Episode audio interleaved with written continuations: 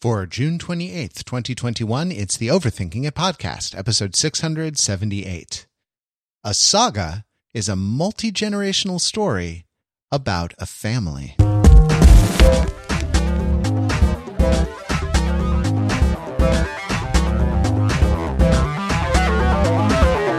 It's the Overthinking It podcast where we subject the popular culture to a level of scrutiny it probably doesn't deserve. The Overthinkers are not friends we're family. And we are talking about F9. We're back, baby. The world is back. F9, Fast and Furious. I'm sorry. The correct title of the, the film is what? F9, The Fast Saga? Right. Yes. Yeah. That, that's. Uh, I'm Matt Wrather. Most sagas are slow. this is no. This is uh, right. It's almost like in the definition, but this is the fast saga, not fast in in the the number of decades over which it has unfolded.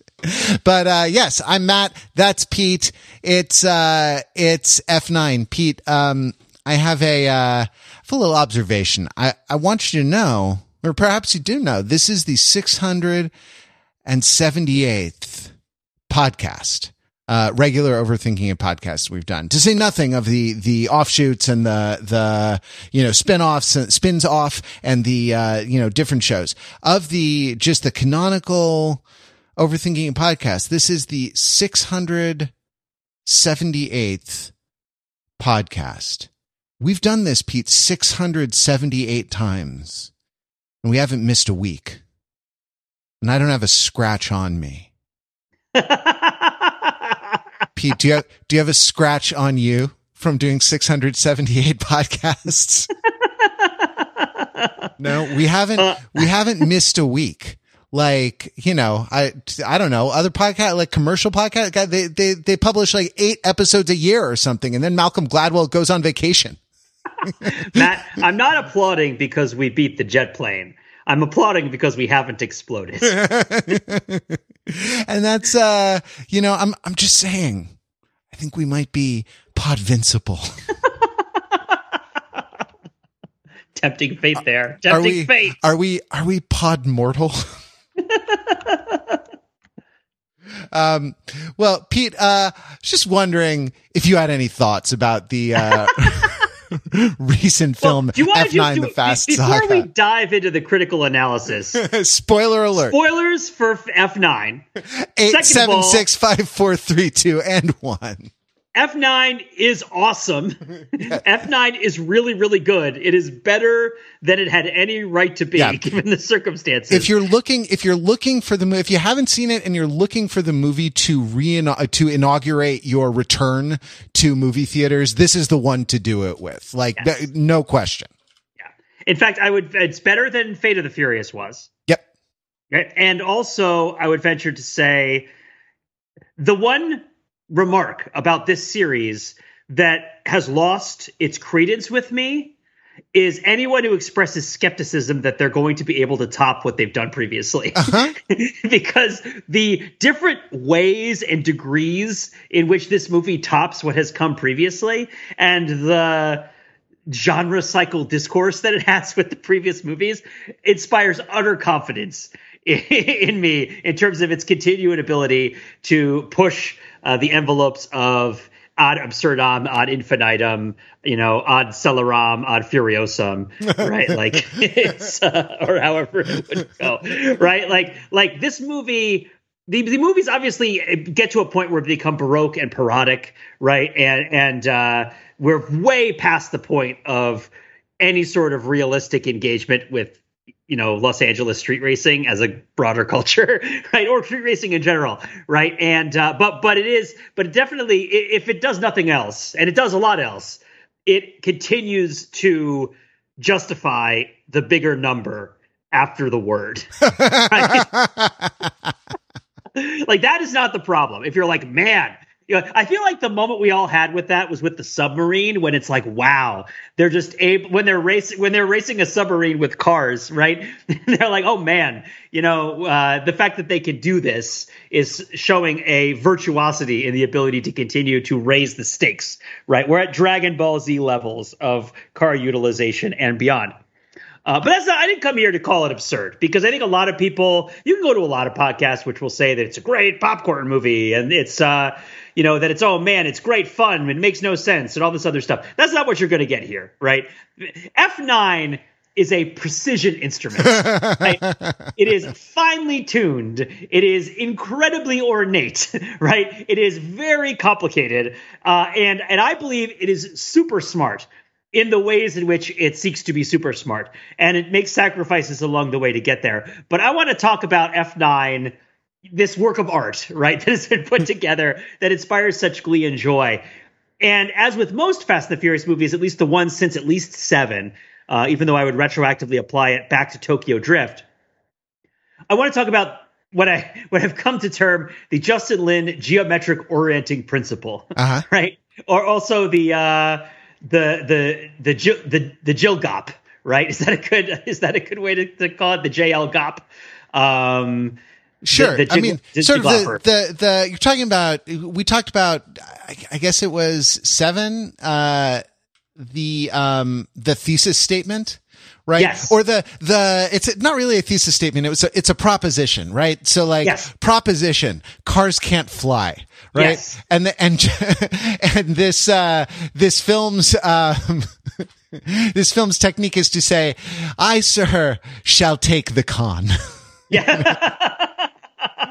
so yeah, so so I would posit that one of the big challenges in modern action movies in terms of making them interesting, enjoyable, or any good is the compulsory need to continue to populate them with action sequences, right? Yep. Uh, to the point where I think you've commented this especially jumps out in the TV shows that are cinematic in nature, like yeah, I I always want to call it Captain Falcon and the Winter Soldier, Falcon Punch, uh, but uh, the Falcon and the Winter Soldier, where the show probably would have been better if it didn't have as many fights. But Right. it has to have the fights, right?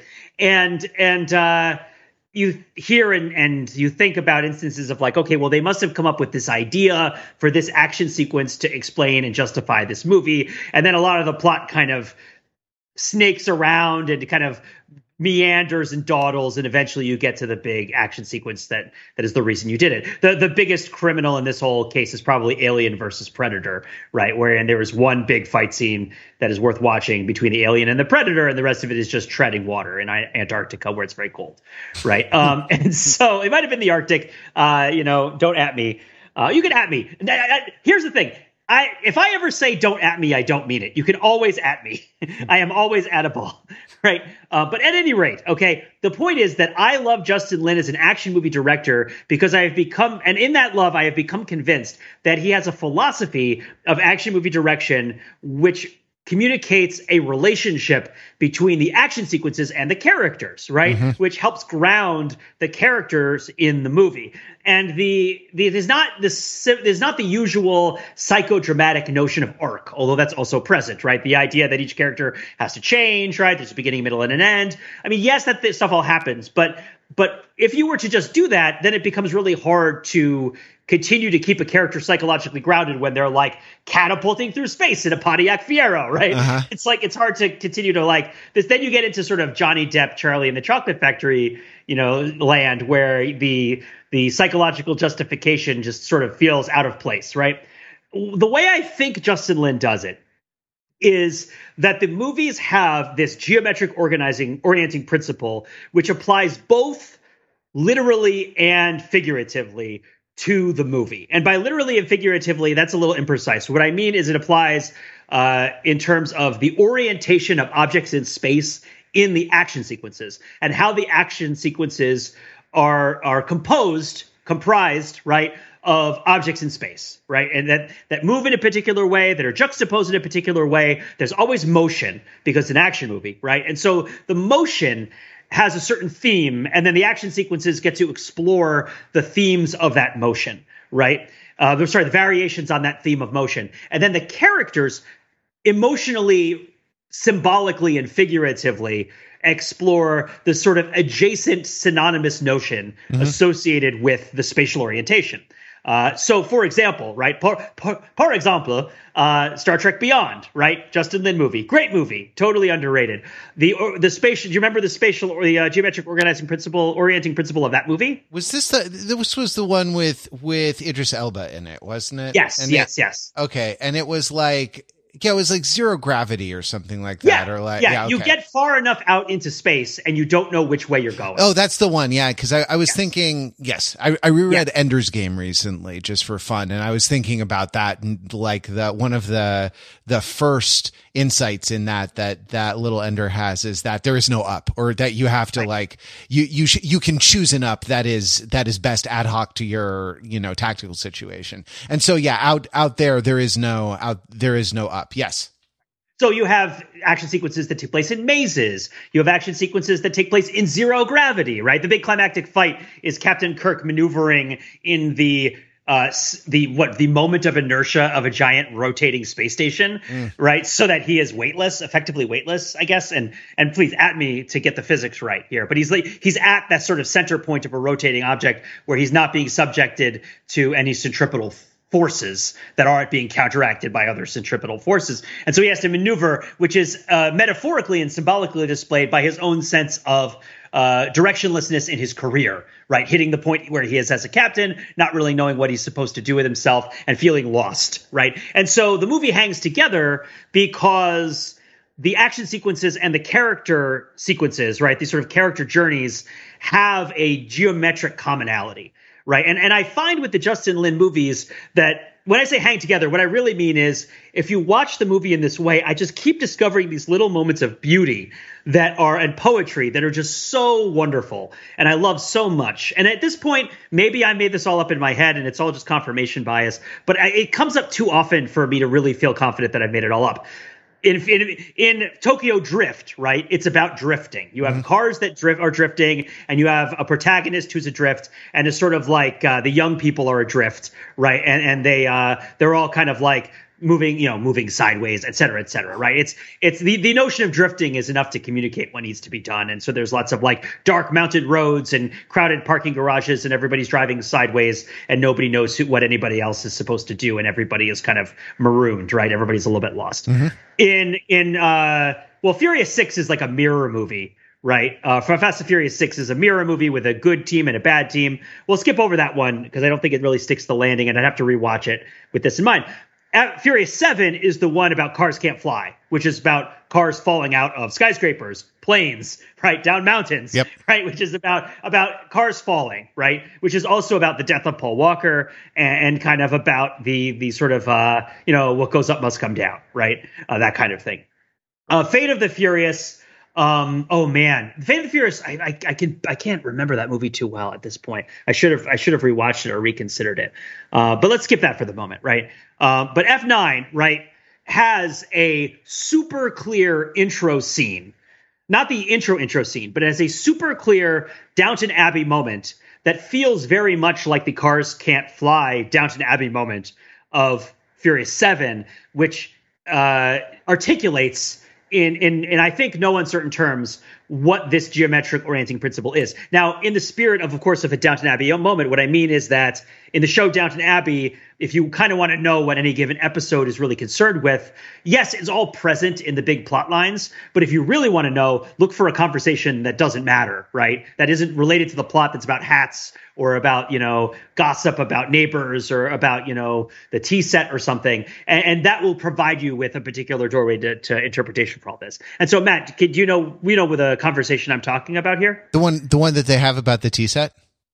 in F9? Yes, Yeah, one in they F9, about- yeah. when when Helen Mirren goes to high tea at the Ritz. Right, exactly. And, And, uh, they they sits da- sits down and and uh, she says to Vin Diesel, "Well, my my, you're underdressed," and uh, it's a whole uh, you know it's a whole thing about class consciousness, right? No, no, no, no. no, Oh, no. sorry, no, that's sorry, that's a it's a, a different movie. No, no. They in this movie they get into a McLaren right at high speed. yes, and try yeah, try, right. Yes. So so early in the movie, this movie, of course, marvelously opens up with a sort of Days of Thunder, Ford versus Ferrari, you know, dusty, soft focus car racing flick that would, you know, it's it's like you're changing channels between a flashback into uh, into the past, into young Dom Toretto's life. Uh, and does, and, by the way, it opens with the the old, the like the vintage Universal logo, um, though it's animated like the grainy the grainy one that we remember from our childhood. Though it's animated uh, with the like the sunrise effect, da da da da da da da, as it flies around. The image that you get at the end is is the the vintage one, uh, marred marred only by the the uh, explanatory text, a Comcast company down at the bottom of the, the Fast and Furious franchise continues to do for movies what the Oscars say they do. Right. Right, which, which is to to glorify and justify their their privacy and historicity as an art form, right? Um, but but after that whole flashback, you you get to a scene with Dom Toretto and his son Brian, who of course was revealed in the previous uh, previous movie as being the son of the Brazilian cop that we meet in Fast Five, right? Who's now dead because she can't still be in it because Letty had amnesia. Okay, fair enough.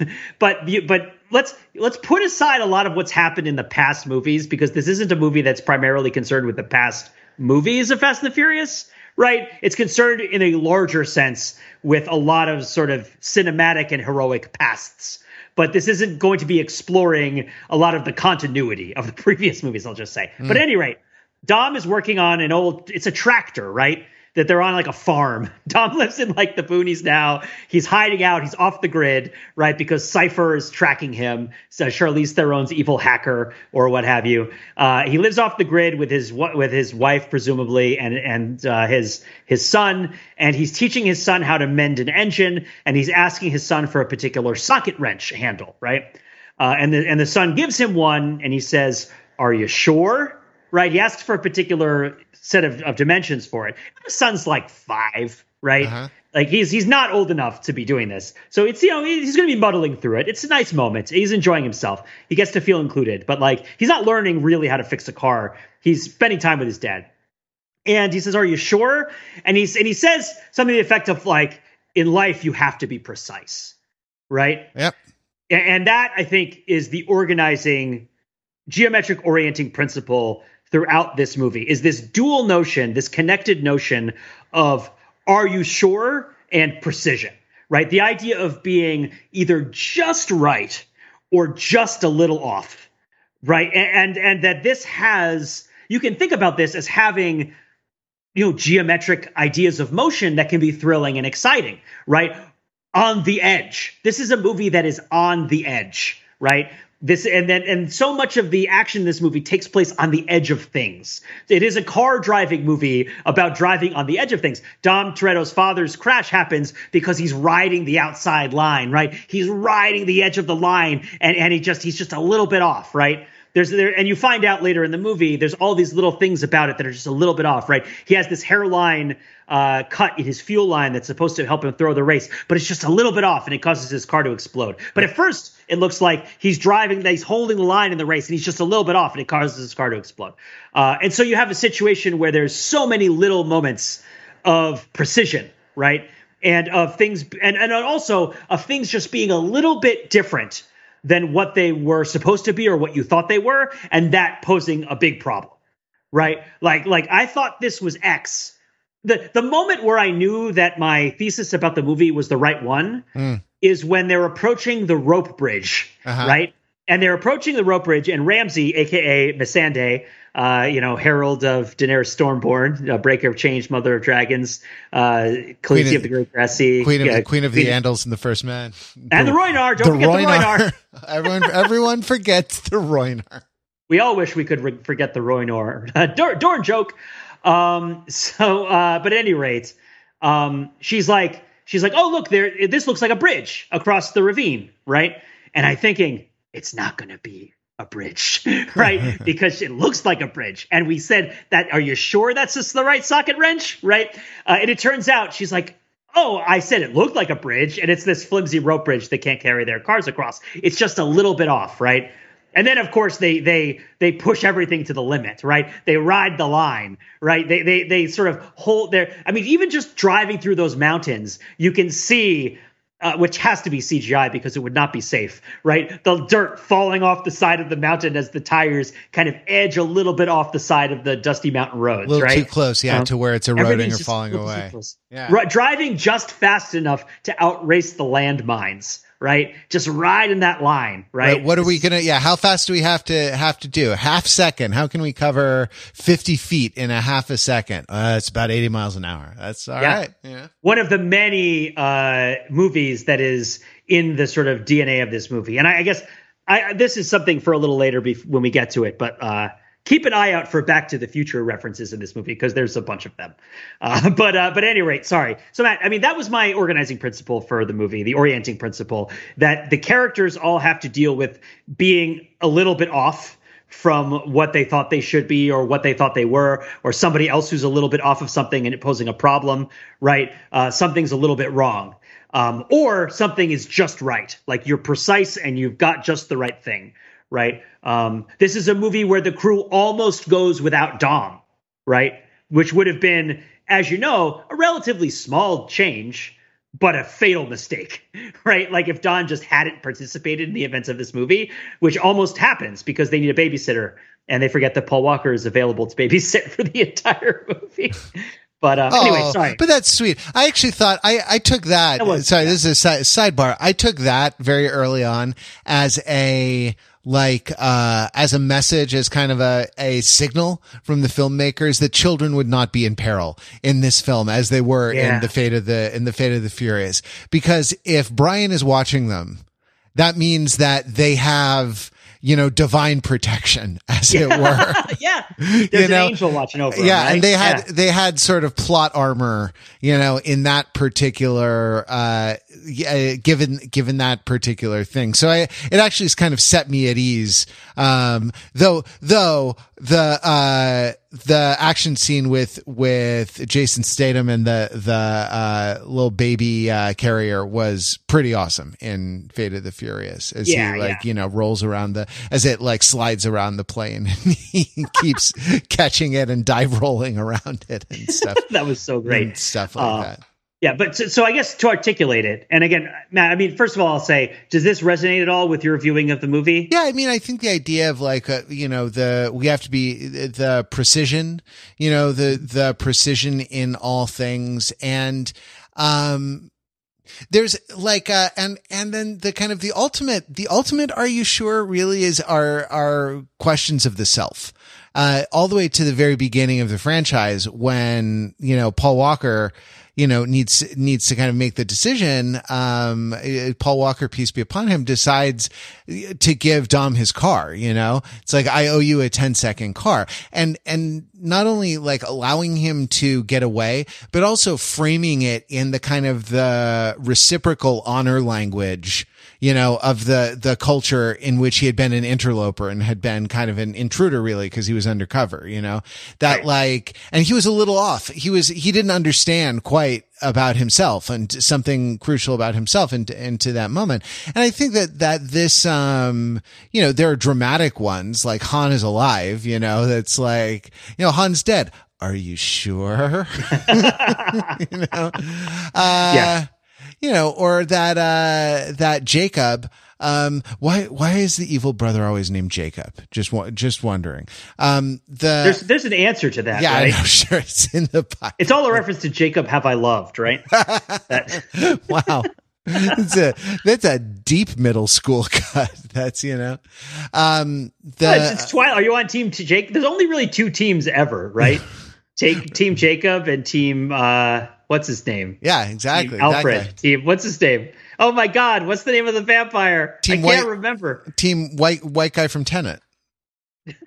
no, no, no, not Robert Pattinson. The character he played, Edward. Edward. Team Edward. Team Edward and Team Jacob. Yep. There it is. There Um, yeah, they, they were, yeah, uh, Edward, the, the icy cold, the vampire who was icy cold to the touch, or Jacob, who was, uh, who was always, I think in the novels described as like hot, uh, to the touch. They, they were really, Pete, a kind of, um, you know, kind of melody or, uh, perhaps a, a chanson or a, um, a song of, of ice. And anyway, the, um, yeah, you think I- it's a play on Jacob and Esau? Yes, that's. I mean, I think that's the the the original origin is Right, right, right. as as opposed to the non-original origin. Well, all these Do you things think have Edward Cullen is Esau? Oh my goodness, that's Ha- crazy. they have original origins and, and unoriginal origins. Origins Yeah. without the, the original property of origin-ness. Let's um but wait, uh F F nine. There, there Yeah. were there were a couple others. I mean the the sort of stated thesis statement was Dom, you don't have to be the stronger man, you have to be the bigger man.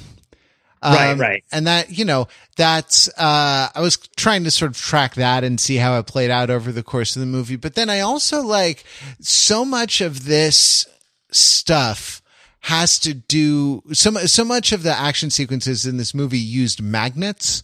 Um, Mhm. they were used on a macro and a micro level, like, uh, micro to like get to disarm people holding, you know, metal firearms.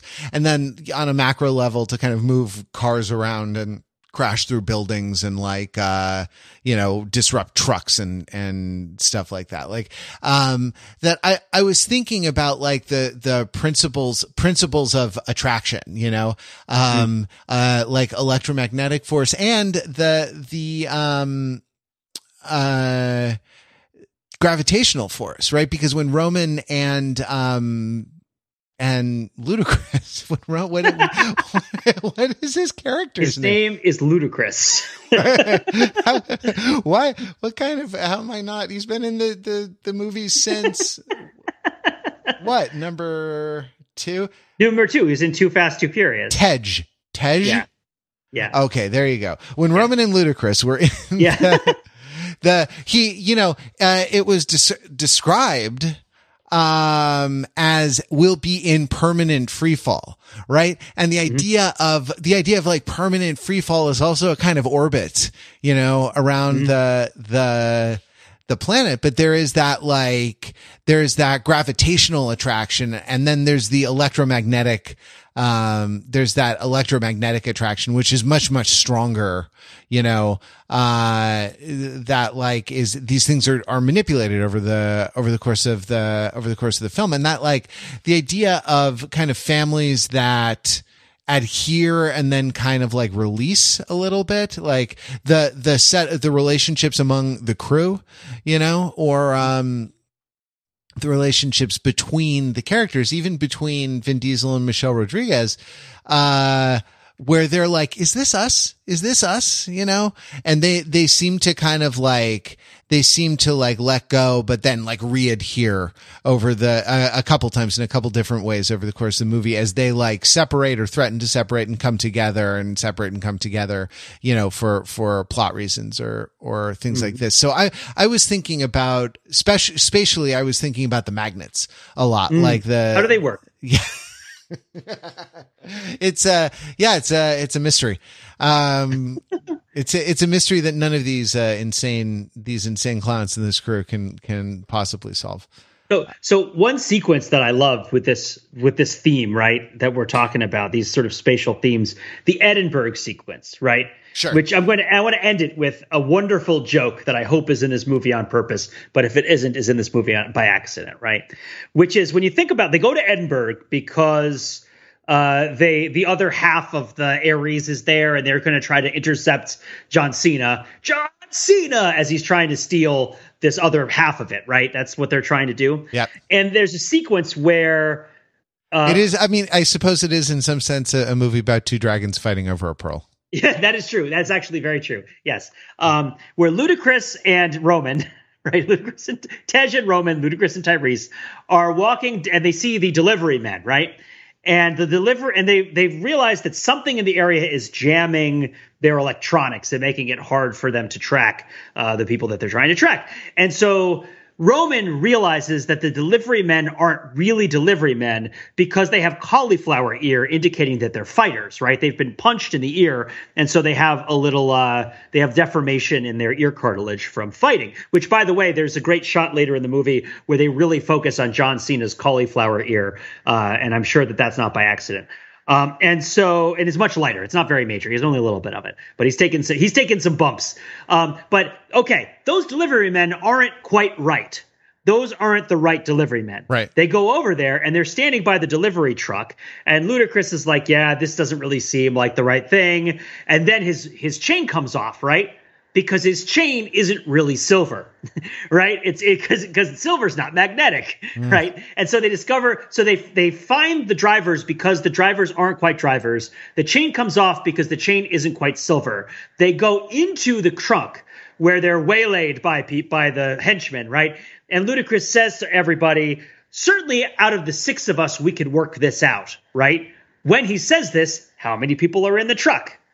Seven, right? because because uh, Ramsey, aka Missandei, has just crawled into the driver's cabin, right? And so she is able to start the car and foil everything for everybody and get the magnets going. They're about to embark on a high speed chase, except it turns out that Dom has one person in his crew who doesn't have a driver's license, Yep. right? Who is who is Ramsey, right? And so, and meanwhile, John Cena is navigating the skies of Edinburgh with like elaborate zip lining, right? Which which I can't imagine is either the fastest nor least conspicuous way to navigate Edinburgh, right? Like, but he's doing it regardless, right? He's got like a sort of zip line sniper rifle that he's using to go from building to building to building, and then Vin Diesel is trying to track him on the ground.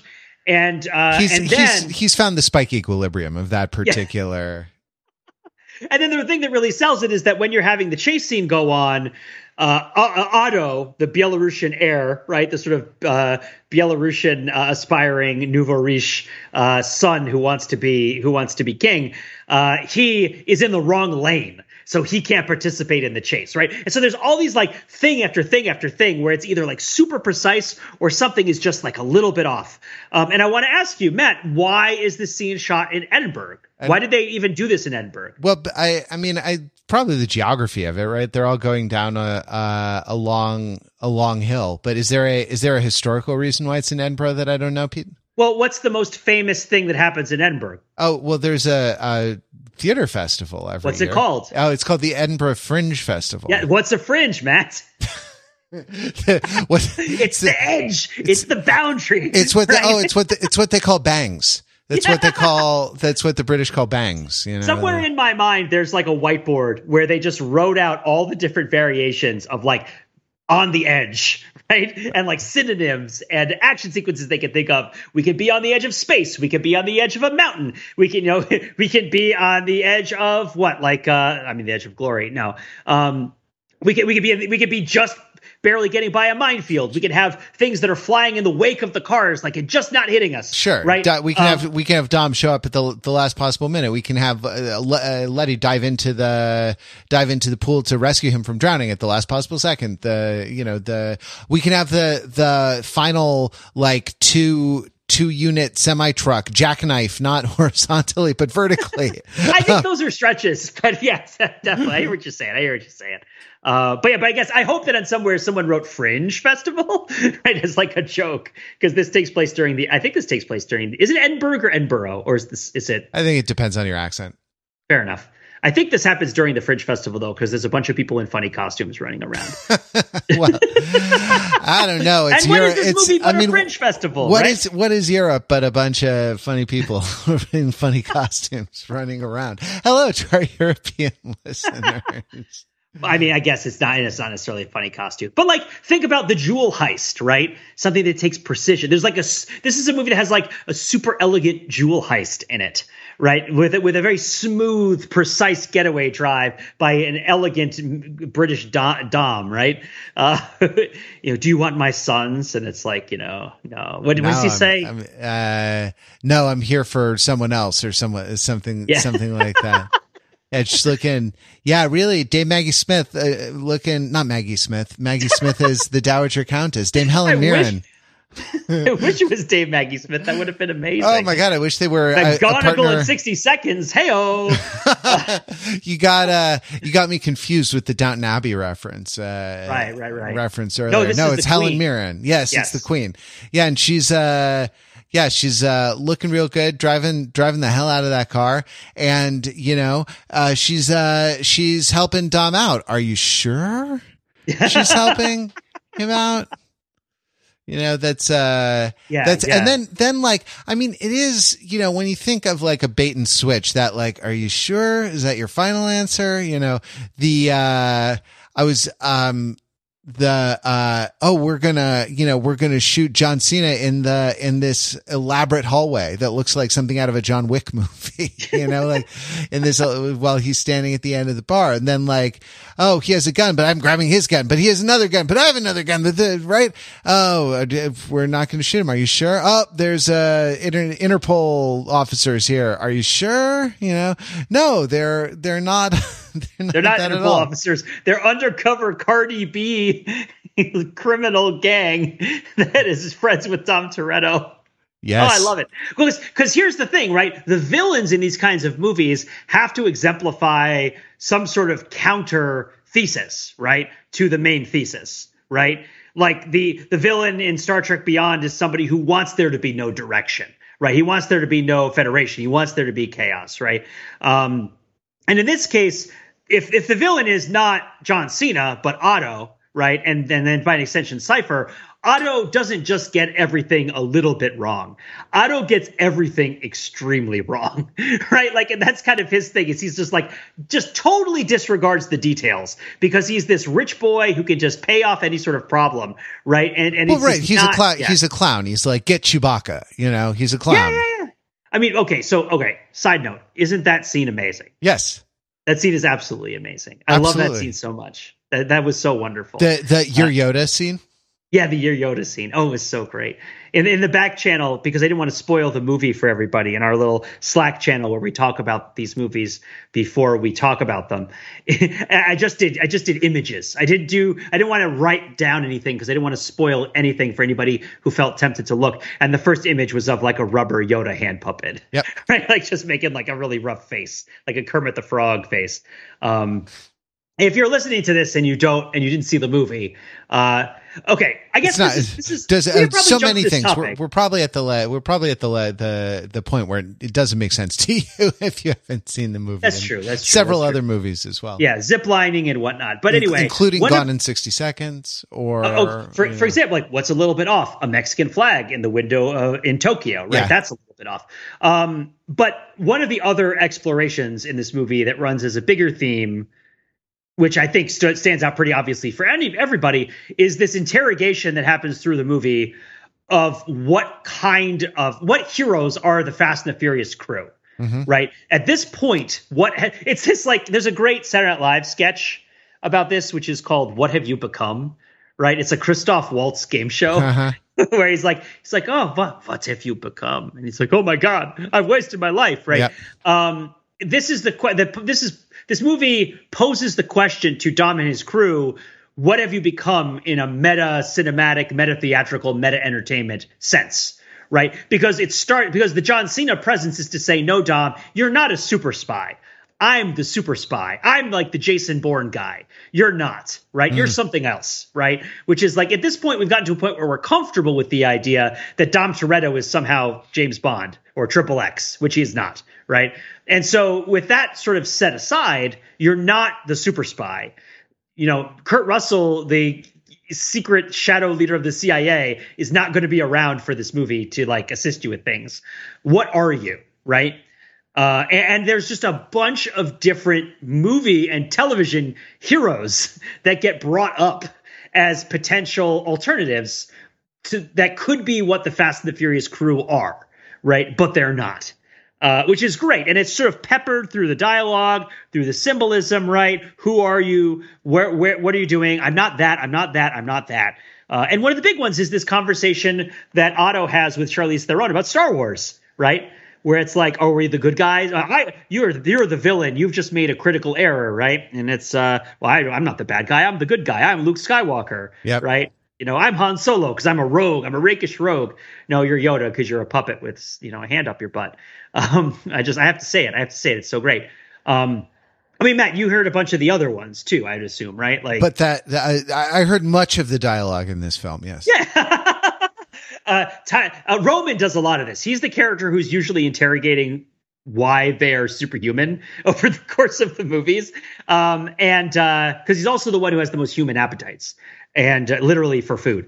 And so he compares them to the Ninja Turtle. He contrasts them to the Ninja Turtles, Yep. right? They have a layer in the sewers, but if a Ninja Turtle jumps out, I'm out of here. Uh, he he has this running thing where he thinks that they're superheroes, but he won't say the word, right? Like, are we superheroes, right? Are is this a Marvel movie? And it's it, it's not, right? Um, there's a whole Back to the Future thing happening with with both with the fact that the cars have to go over 80 miles an hour and the fact that there's this like retro 80s sports car that's been fitted with crazy technology to travel to crazy Uh, well, places. it was also Pete. It was um, uh, it was not remarked on in the movie, but the precise power that you need to get a magnet that powerful.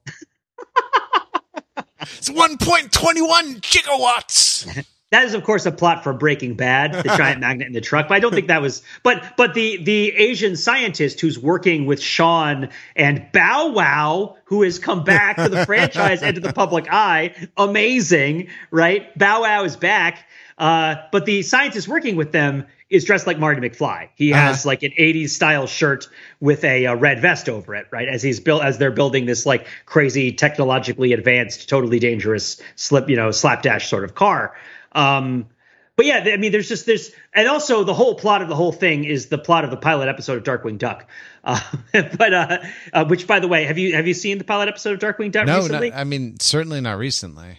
it's the Han plot, right? Is is that like uh the the concept with Darkwing Duck, right? Is that you know, yes, he's a hero, but he stumbles. He's he's kind of small time, and he stumbles upon this super weapon, right? This sort of plot to unleash this super weapon, but the super we- weapon can't be activated because the key to activating it has been lost, right? And the scientist who developed it, uh, I believe, is dead, is gone, right? And nobody can figure out uh, what the key to the super weapon is. And Darkwing Duck, out of the kindness of his heart, happens upon his like orphan daughter or granddaughter, right? Um, and takes her under his wing and realizes that she knows the key to the super weapon.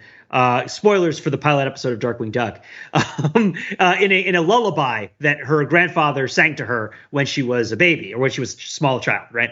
Um, and, and so this is, of course, the plot of this movie, where like Han is saves this little girl, and she's the key to the super weapon, but he lives in the shadows, right? And and so like, um, but I think more writ large, not to say he's specifically Darkwing Duck, but like Han is the sort of noirish, Batmanish kind of hero in this movie, right? He's mm-hmm. like he doesn't have the superpowers, but he has a high-powered sniper rifle. He has sort of a Leon the professional slash like sort of you know Tequila Yuen. Chow Yun Fat vibe going. Also, well, of- yeah, because he he takes the you know he takes the young girl who's the survivor of her parents' assassination under his wing and like trains her as Yeah. a you know as a an ass kicking martial arts uh, badass and and yeah I, li- I like how you just recite that, and it's like very specifically both exactly what we're talking about and also the plot of this movie. it's just like the, you don't have to stretch, right? It's like this is a movie that has like crazy rocket scientists building an alternate 80s DeLorean out of a Fiero to go to outer space, uh-huh. and also a hard boiled plot about an orphan girl raised as an assassin, right? by, by like an alienated enemy of the Yakuza hiding out in Tokyo after faking his death, right? Like this is like there's a lot going on with this movie. It's gorgeous, right? There's so much happening. Sure. Um, I'm sorry, I, I could go out rapturously well about no I th- yeah I mean of I think that I think that's right and you know it actually what it does is it does them in a little bit it does them a little bit off right like Yeah. uh because you know Tyrese and Ludacris are are Han and Chewie or are Luke and R2D2 or something maybe Yeah, more, yeah. because you know Ludacris is is more the like the the R2D2 like science you know navigation navigation um navigation officer They're, And they- also Sandra Bullock and George Clooney in Gravity, which is amazing. yeah, like legit, like the plot of the movie Gravity is in this movie.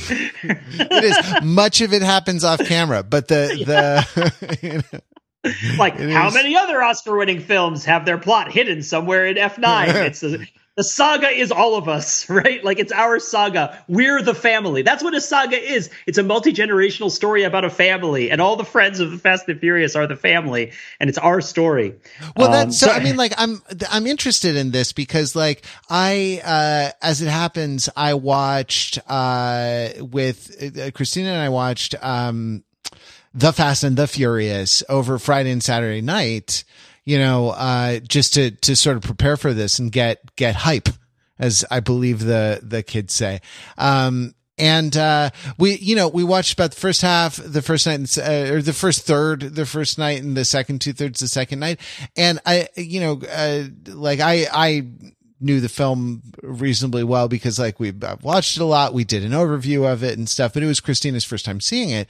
And, you know, she came around like from being kind of not that into it or even kind of alienated by some of the strangeness of it because it is, it's a, it's a very weird film. And like a lot of the stuff you don't think in, in a movie that, that has, you know, I don't know, a, a punching fight on top of a moving truck, right? Like you don't think that that franchise started with like Jordana Brewster carrying a, a bowl of potato salad out of the, out of the, the house, which she does again in this movie. She shows up to the final supper, the cookout scene, which, you know, has to end all of these she shows up with a bowl of potato salad just as just as she walked out of that that house with a bowl of potato salad originally. Because it's precise matt because life is about precision and, right? Or precision is necessary in life right? And and, and alas potato salad is not about precision right? Like the well, amount no, of no. the amount of mayonnaise or the amount of like spice or the amount of salt that you put in a potato salad and you know different herbs and stuff like you really can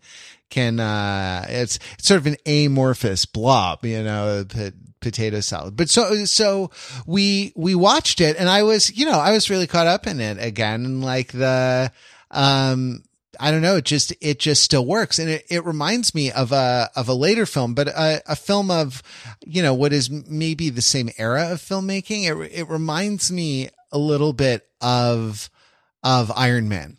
Um, in that like it launched this, you know, this incredible kind of phantasmagoria right? That that has had all kinds of different expressions you know baroque expressions and and um you know, fanciful expressions and, and comic expressions and, and, uh, dramatic expressions and, and, um, all, all these different things. But when you go back to it, it, when you go back and look at it, it's just so grounded, you know, it's like really, um, you know, it's, it's really grounded and you're, you're dealing with, you know, people who are, who are sort of traumatized either by watching their father die in a fiery crash or else, you know, by, you know, by different, different things, by sort of neuroatypicality or by being sort of shut out of the, um yeah the first dot com boom you know like and and uh yeah people who kind of who kind of create create culture for themselves. I was wondering if there was going to be a scene um like the scene in havana that i think starts fate uh where it's like it's again it's like a drag race you know there and and it's a party and there's yeah. racing at the party right? And there was it's just that it was different uh, it was like uh, back in the it was like back in the 80s or something right? It was or back right, in the back in the early 90s that that this party ha- that this party happened. And like okay um that's that's fine. I mean, but the, the, the party in this movie was the, the one where everyone was wearing white, except all the women were wearing white and all the men were wearing black. Um, no, did you notice that? It's, I expected oh, yeah. Truman Capote to, to roll up. and that's why, that's how the, uh, the, the Cardi B army, uh, the Carmi, um, ended up fooling, uh, Little Lord Fauntleroy and John Cena, yes. they wore black. See, they wore black, and so they they thought they were the doubtless male Interpol agents, and uh, it turns it turns out they they were women and had been wearing white earlier and changed their changed their clothes. You know, so that's uh that that's that. So it's a it's sort of a different thing, but like um going back to going back to that house, right? Like going back to that street, the establishing shot and the like the golden light of sunset was very interesting because the house was under construction and it was clear that the neighborhood had gentrified a great deal with the like the fancy houses on either side rather than the old like LA craftsman architecture houses that maybe were a little uh a little tumble down now were like uh maybe not in the best repair but had that like you know authentic um Los Angeles architecture character uh that's been an important part of important part of movies since like mid-century since noir you know? Um but that like uh it's it's been it's been all changed you know and that like that uh that that but that it's important that they sort of return to that they return to that place you know because the i don't know i feel like the the movie is about what? It's about like about family. It's not about family. no, I mean, I, I think it, it is, is, a little bit about about family, like the the but uh, the, but family is such a big topic, Pete, that there are different. There's so many ways. There's so many relations of aboutness to family, you know, that, that you can do. Like the the the last one was sort of about fatherhood, you know, and that like Dom re- Dom realizing that he had had a kid, um, you know that uh in in his in the the interregnum in the in the the uh post and pre Michelle Rodriguez years you know um while she was while she was amnesia brainwashed. Um so that like um so that you know it's about it's about fatherhood and what about what uh um, what that those sorts of obligations mean, and what is it? What is Dom like? Not as a kind of figurative paterfamilias, but as a as an actual one, you know.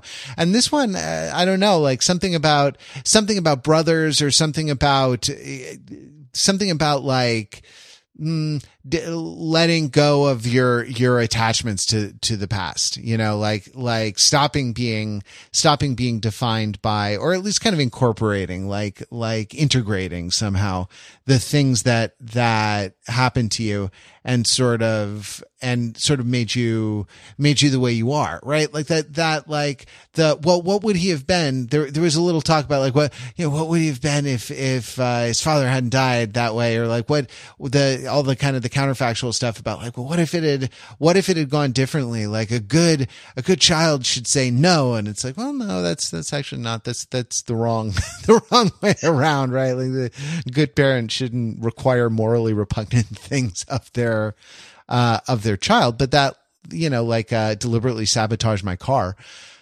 Uh, right. even uh, even if the the tragic result was the result kind of an of of an accident, but the uh, you know, w- accepting. It's a, it's a movie about turning. Uh, it's a movie about turning your ghosts into ancestors, you know, mm. and that like um I think that like the, cause the, you know, Dom, Dom's really haunted by the, the ghost of the father and that like, uh, in, in the first film, he never drives that car. He never drives his father's car until the very end when he, when he has no other choice. And he says in the, uh, I live my life one quarter mile at a time thing, it, he says, uh, it scares the heck out of me, right? Like, uh, because I saw my father die and that, and this car is sort of too powerful and it has too many associations. He's actually pretty, uh, pretty up on how traumatized he is by, you know, by what happened and, you know, the, the sort of the violence that it drove him to and the, right. This, we see depicted in this film some stuff that's described in, uh, in the first film when, when, uh, Paul Walker is starting to get, get close to Dom and like doesn't think, doesn't think he could be doing these robberies because he's too controlled. They show him pictures of the guy who he beat up, you know, and it's like, uh, he put this guy in a wheelchair and he like, uh, you know, I don't know, he has to take the bus to work now. I think that's the, that's the big knock on this guy, the, the consequences of, of Dom, you know, brutalizing him with a wrench is that he has to take the bus to work now, which is the worst thing you can do in the, the Fastiverse, right? Not, not be able to drive. Yeah. So to build on what you're saying, yeah. I, I'm reminded, and this is something that I think has come up on the podcast a number of times. Um, and forgive me because I don't remember. I don't remember the Thomas More priest's name. Oh man, I wasn't as close to him as you were, who passed recently. Oh, Bob Boulogne. Yeah, Bob Boulogne. He used to have a a thing he would say about sin, right? Uh-huh. Where it was the the it was the arrow missing the mark. Yes. Right. That, which, that the which, idea, yeah, which I think, I think he was, I think that was a, perhaps a misreading of the like the Aristotelian tragic flaw. Uh, the the word for which in ancient Greek is, and and please at me if it, to correct me, but uh, something like hamartia or hamartia or however mm-hmm. it's pronounced, which means like aiming and missing, eh, which means shoot, shooting wide, basically. Right. You know, but I think a strong misreading, perhaps. Yeah, sure. Um, but but the idea that the things that you do wrong cause you to not quite be the person that you should be and and I get and all, for all meanings of those things, right? For your own happiness, for the the welfare of the people around you, for the people who depend on you, for for the ways that you can kind of contribute and, and kind of actualize yourself. All this stuff can be built on decisions where if you kind of make the slightly wrong decision, again going back to the Justin Lin geometric organizing principle, right? You you pick the slightly wrong thing, and you end up having a very different life, maybe than you might have had, right? And I think that this movie is about, to an extent, the instead of how it is about confronting the past, it's about how the past, I think, has taken people off track of where they might be and achieving some sort of forgiveness of that past sin some sort of ex, you know that idea you said of turning your ghosts into ancestors some sort of you know expungement or some sort of you know recognition of the fact that you aren't where you need to be right so so i mean the way one of the ways this is communicated in the movie uh, and we can also use this to start talking about these wonderful wonderful flashback scenes to young dom and young john cena which don't feel at all connected to any of the other movies as far as i'm concerned but which are still wonderful for the sake of this movie right like i don't imagine young dom as he's been described as looking like that or acting like that, right? Necessarily. But maybe whatever, it doesn't matter. The, the point is that there's this moment where young young Dom and young Jacob are in this race to determine whether they're going to stay brothers or not, right? And and, and it, it they should stay brothers because if there's one thing that we know about Dom is that he cares about family, right? And he and he ought to care about family, right? And and once you're family, you're family for life, right? And uh, and so but Jacob hits his NOS just a little bit too early. This movie's so great, right? He hits the NOS just a little bit too early. So Dom is able to win and Jacob is is cast out into the darkness where there's wailing and gnashing of teeth. This is, by the way, a movie in which Vin Diesel plays both Samson and Gilgamesh in a 45 second span. And also Tyrese Gibson does a joke Will Smith impression where he can't hold two guns behind a concrete wall because he's getting shot too much. right? Like, but at any rate, but do you there's remember, a lot of stuff happening. This is this like uh the that moment hitting the NOS too soon is a callback. Mm-hmm. Right, it's what to, happens to the first movie. Right? To the first movie, it's what happens Yeah. in the race between Jesse and Johnny Tran. In in the first movie, where Jesse sort of tragically loses in the, you know, in the the at Race Wars, at, at- the unfortunately yeah. named Race Wars. at the at the perfectly named race wars. right, right. Uh, given that you know, given that the villains in this movie live in a pagoda under a statue of Confucius, that like you know, look, we're not saying it's a perfect franchise, but the No, of course not. but the um like in that in that you know Jesse has this this car and he's the you know um sort of the the neuroatypical sort of genius savant like uh mechanic and he has this this perfect car but and you know he's racing Johnny Tran in a Honda 2000 you know and that S like two thousand. Yeah. S 2000 yeah and that like uh that uh well, he's a, Johnny. He's in a Jetta, right? He's in a Jesse's Jetta, yeah, and Yeah. it's his it's his dad's Jetta, right? and like the the crucial detail is like I'm gonna win. I'm I'm racing for slips. I'm gonna win Johnny's car so that when my dad gets out of lockup, he and I can ride together. We we both have a car. Right, know? right. I'm doubling the number of cars so that we can we can bond over this. Uh, I can bond over this later with with uh, with my dad. And he, you know, but Jesse hits the, hits the NOS too soon. And, uh, you know, uh, Johnny is, is uh, peaking just at the end of the, the race when he goes, I mean, it's the same race, more or less, almost, almost I, completely. that hadn't occurred to me. Yeah, And- it's like exactly the same. It's exactly the same. And, right, what Jacob does intentionally, which is drive away because he's been threatened by Dom or, or that these are the stakes. He's accepted that these are the stakes. Jesse does because he's too overwhelmed to deal with the consequences of of what has happened. Right? Right. He drives away and just keeps driving in the Jetta. Um, yeah. Anyway, so it's it. I mean, again, like it's really, really connected in to they. They definitely, uh, they definitely have seen the first movie. Um, which which is not the case with the creative teams on all of the films in this franchise. Okay, so it, take incoming, Matt. Take incoming. Thinking Uh-huh. about this, that's that's brilliant. By the way, the the Jesse callback I didn't see. That's it's brilliant. only it's only because I watched it this weekend. Yeah. So John Cena in this movie is all the characters that we can't see or we haven't seen, right? Uh-huh. Is you can't see him. Uh putting my hand in front of my face. So so so John Cena's character, you have to think that he's something of a Paul Walker replacement because he's the, you know, he's the like white brother, right? Sure. and so and he sort of like has similar sort of features in certain ways not really in certain lights but but the idea that he and dom kind of reconcile as brothers you know brian was always dom's kind of reconciled brother. Right. and so they, they, he's played it's a very similar plot line that he plays through where he's like he's a cop and he's a in law you know he's the spy or law or whatever. And he kind of sympathizes again with the uh with dom even to the point of finding out that they're trying to rob a truck right? That's, that's driving down the street. And and they do the exact same thing. They drive the car up next to the truck right? So so he's sort of paul walker. He's he's uh he's sort of jesse because when he's young, he he he loses the race by hitting the NOS at the wrong time, drives away, and is effectively dead to everybody. And he's driving Han's old Mazda RX-8, I want to say, maybe RX-7. I think it's an RX-8. Um, he's driving Han's old car from Tokyo Drift, which has come back even though it was on fire before, right? And so he's the missing people, right? He is the he's the return of the missing people that are not here because of the things that have happened in the past. And uh in it like writ large right? And that this is a, this is sort of like after all of the events that have happened and every and this whole journey they've come on this saga if you will right?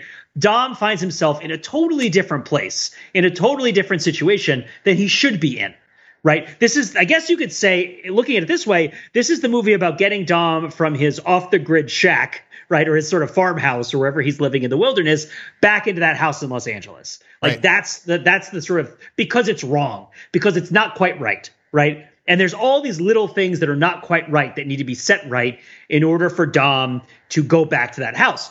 One of those things is that you know Cypher needs to be dealt with, right? She wasn't dealt with in the last one; she's more dealt with now. But also, sort like, of. I mean, sort of. Not like even, the- yeah. Yeah. but she needs to come back, right? Um, Han, so Han's death needs to be retconned, basically, right? Like, and I will say, I think uh, going into this movie, a lot of people that I talked to, or at least at least one specific person I talked to, uh, who said it a lot, uh, was very skeptical that the the justification for Han not being dead was was going to uh, feel at all justified, right? Um, I think it was pretty good. I thought it was pretty good. Yeah, As as they could as it goes, not bad. it's not it's nothing like Letty's where she's like, "Oh no, she has amnesia and is evil now," right? Right. Like no, no, no, it's not like that. It's like, "Oh yeah, you know, by the way, uh Han's death was faked by the CIA because he found a super secret device, right, or whatever." He he like honestly, it's because his his wife was a CIA operative which is totally feasible, right? Um, given or like was an asset to the CIA, and she died, and so the CIA came looking for him and faked his death so that he could uh, serve this important purpose for uh, international um, spyness and and whatnot. Um, but yeah, but anyway, it's like how do we get to a place where everything makes sense? Well, everything is where it should be. And I think part of this is in this interrogation of like, did we become a superhero movie? Did we become a spy movie? Did we become Bad Boys 3 or Bad Boys 4 or Bad Boys 5? Right? Like, what did we become? Right? And the answer is like, well, we're just us. We've just been really lucky. Right? We we've managed to get through all these crazy things that have happened. Are we Gravity? Are we Back to the Future? You know, are we Darkwing Duck? Yeah, are we are, are we in Let's a, are we in a Jackie Chan movie, right, where we reach for a uh, a frying pan to hit someone with it, but we end up hitting them with a spoon, right? Like, is that what, Yep. what are we, right? What have we become? Um, and it all gets set to right, even up to the point of that immaculate Nissan Skyline GTR, you know, in that blue, pulling into that driveway, right? Impossibly, right? Impossibly. Uh, r- making sure that all is right with the world, Yeah. right? But but the notion that there's this empty chair and you think, oh, is John Cena going to show up and sit in the chair because he's Dom's brother? And if, through everything else that happens, what does it mean when you're a brother? And of course, you know, I think our canon answer is the Robert Frost answer on this podcast, right? Right. Yeah. right. Like, home is the yeah home, home is the place where when you have to go there, they they have to give you a beer. Yeah, as long as it's a Corona. As long right? as it's any beer you want, as long as it's a Corona. Yeah, I, yeah. I was you can wondering... take any road in the Yellowwood you want, but it has to be a Corona. right, right. Well, you can. I mean, the, actually, I mean, you're you're joking, but it's not. It's not not the moral of this movie that like you can take any road in the Yellow Wood that you want, but it has to have made all the difference. um, the the yeah, I, I, w- I was wondering if uh, if there would be Coronas in the film, and there are full full product placement, like held held in the hand, so that the label you know uh, peeks over, so that you see the full logo, the full Corona logo. On, they never uh, paid him before. It seemed like they paid him for this one, maybe because of the way it's shot. of that, I don't think Corona ever paid them before for Sure. any of that stuff. But and also it's Corona because it's you know is Corona. like, like of all the things you got to think. I don't know, man. I, I'm talking a lot because I'm very passionate about this movie and I love about it so about much. Corona. About, I know. Well, I mean, let's talk about Corona, right? It's smooth. Sometimes people use a little citrus. It's nice.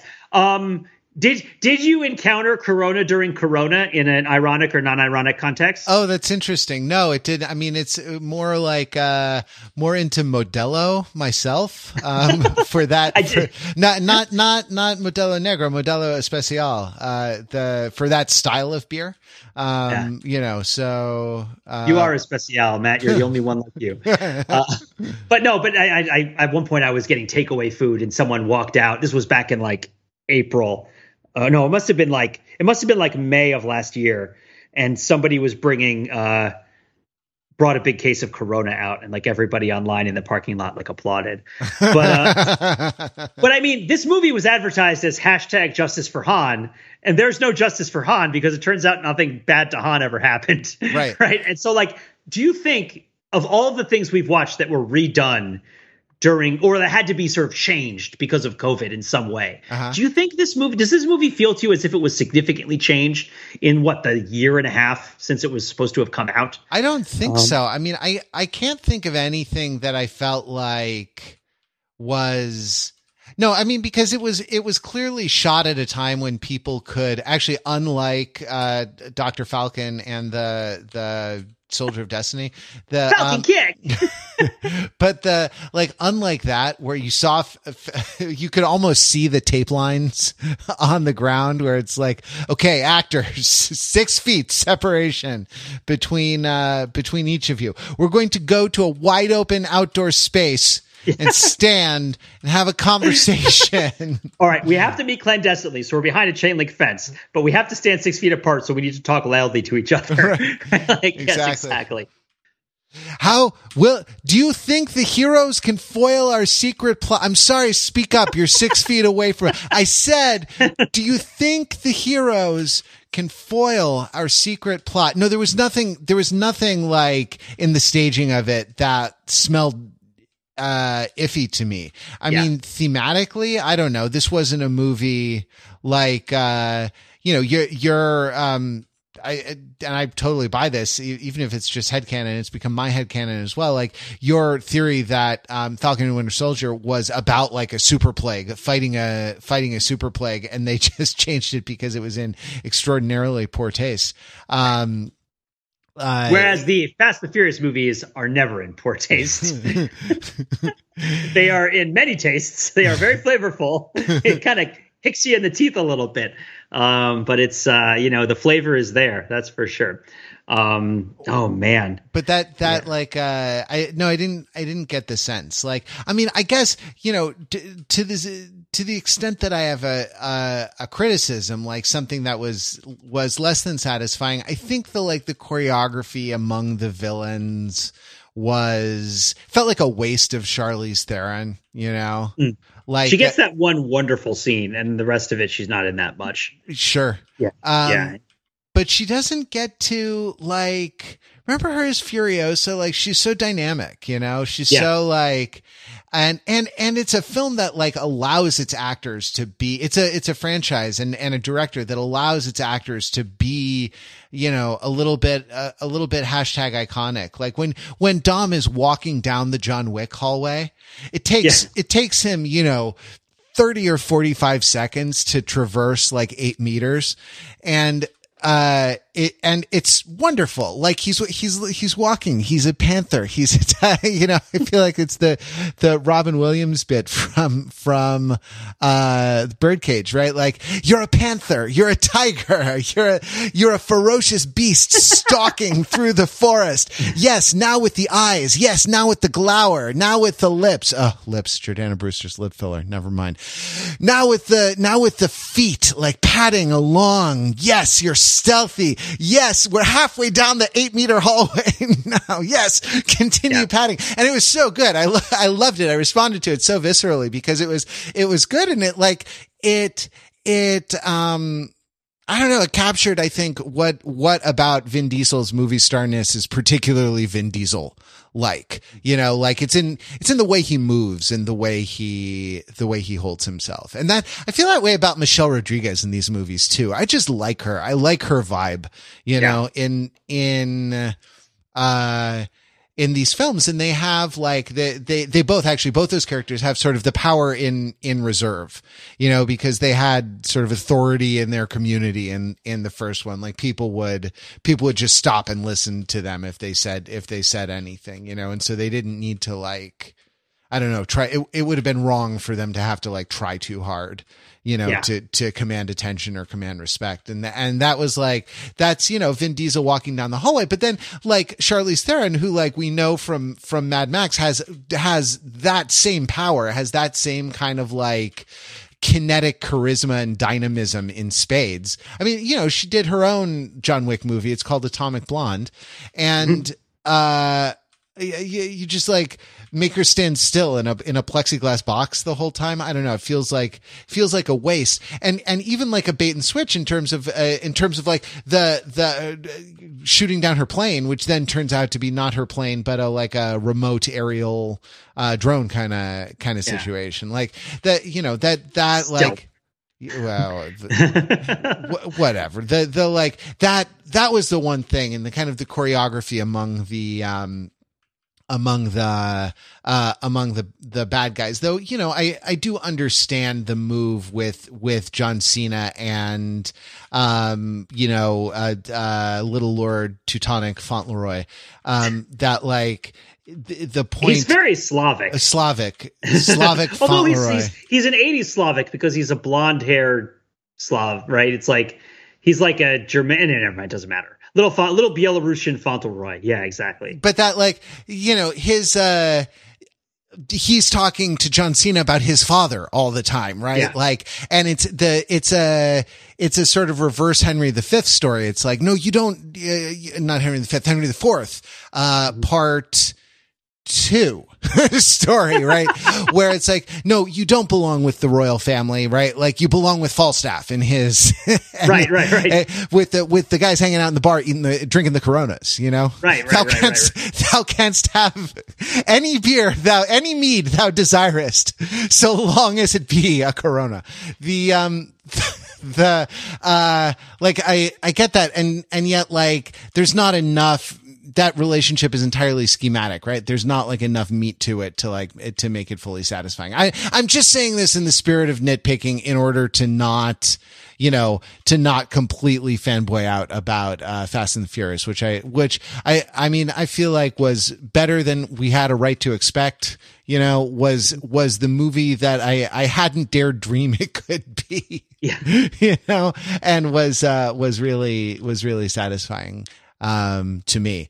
Anyway, where, where do you want to close, Pete? Where do, you know, we live our life one quarter mile at a time. Like what, uh, it's a nine second, it's a nine, this is not a nine second podcast, but, uh, you know, I don't know. How, what do you want to do? Hit the NOS, Pete. Hit All the right, NOS. I'll- first, I'm going to finish where the movie started, Uh-huh. which was that I had a horrifying moment at the beginning of this movie when young Dom came out for the first time, and I said, "Oh no, that is the worst CGI de aging of anybody I have ever seen.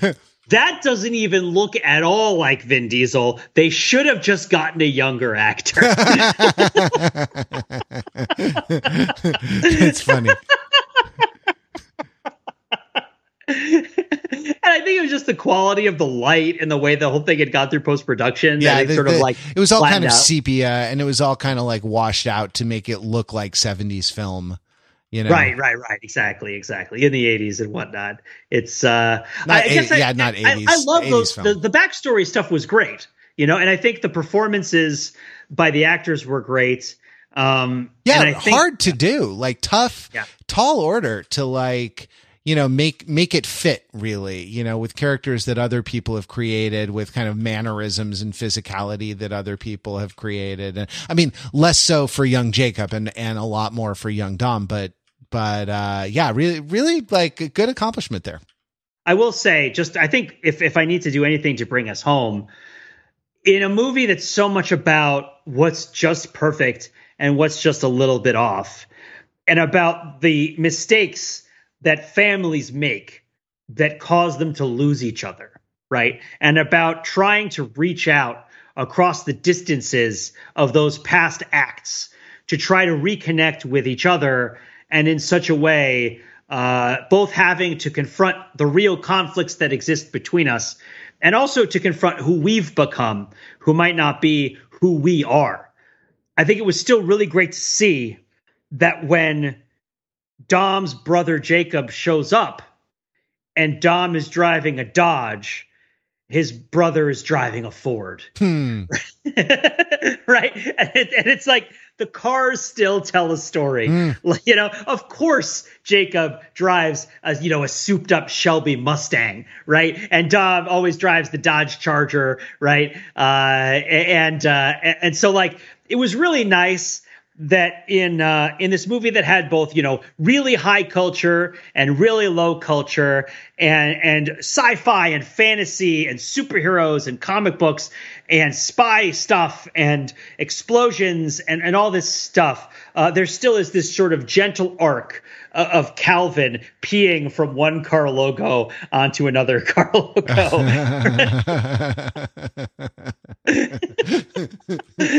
just sort of symbolizing the connect connections that are between us all. that right exactly the the many things may many things uh, change but but calvin peeing is eternal You got to know. Dom drives the Dodges. He drives the the uh, he drives the drives the Dodges, and uh, and here Ludacris is the one who drives the Chevy, right? And he drives the Jeeps, and his brother drives the Fords. It's important. The cars always tell a story in these movies, whether What- they're trucks or sports cars. or a Ford Fiero. what? Pete, what? Do you, that, I, I was not familiar. What even Pontiac was? Fiero. Oh, a Pontiac Fiero. Pontiac. Yeah. Sorry. See, A that's Pontiac- how that's how little I know about it. You gotta you gotta educate us to before we go. You have to do it.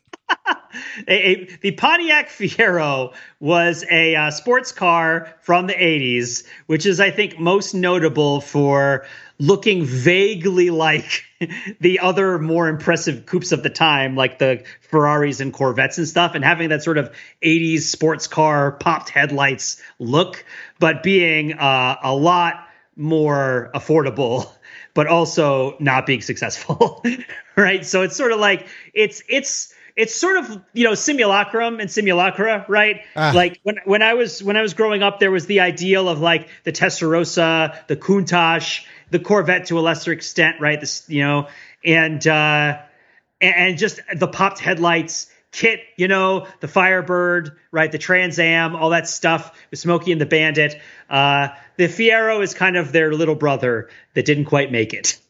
Got it. but in this movie uh you know he got to go to space so Yeah, absolutely. The the little brother, you know, who uh it's uh, it's super appropriate Pete that description for this uh, particular movie. The you know, the little brother who had to drive out of town and, and just keep driving and drove so far that it left the atmosphere.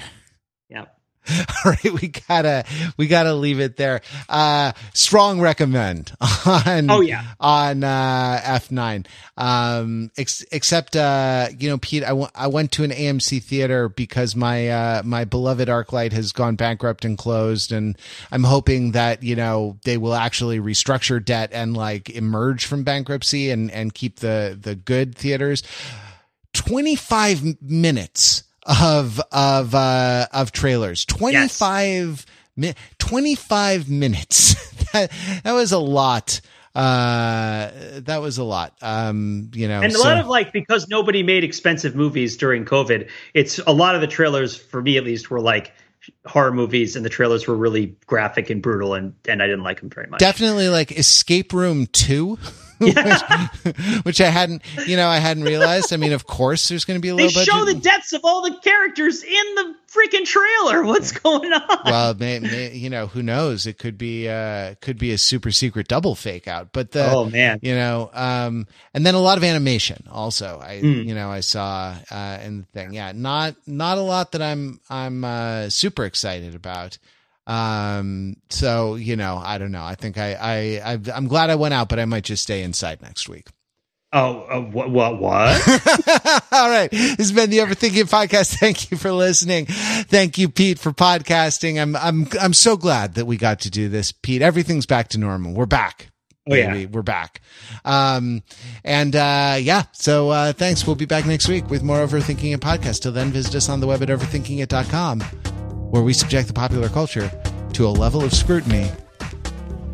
It It probably, Probably doesn't, doesn't deserve. deserve.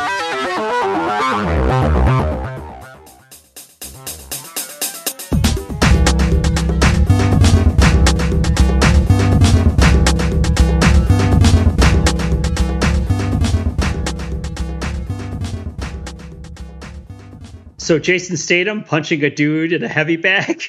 It's, yeah, it's, well, I mean, it's a it's a heavy bag or not, depending on how heavy the dude is.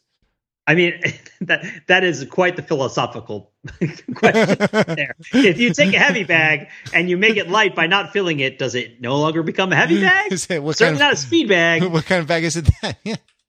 I just want to know: is that a setup for F10 or is that a setup for Han and Shaw? Uh, yeah, is Han is Han joining the Hobbsiverse?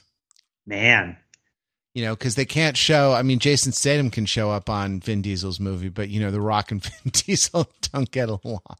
I just love that these are the kind of questions we're now asking about the future. It's wonderful.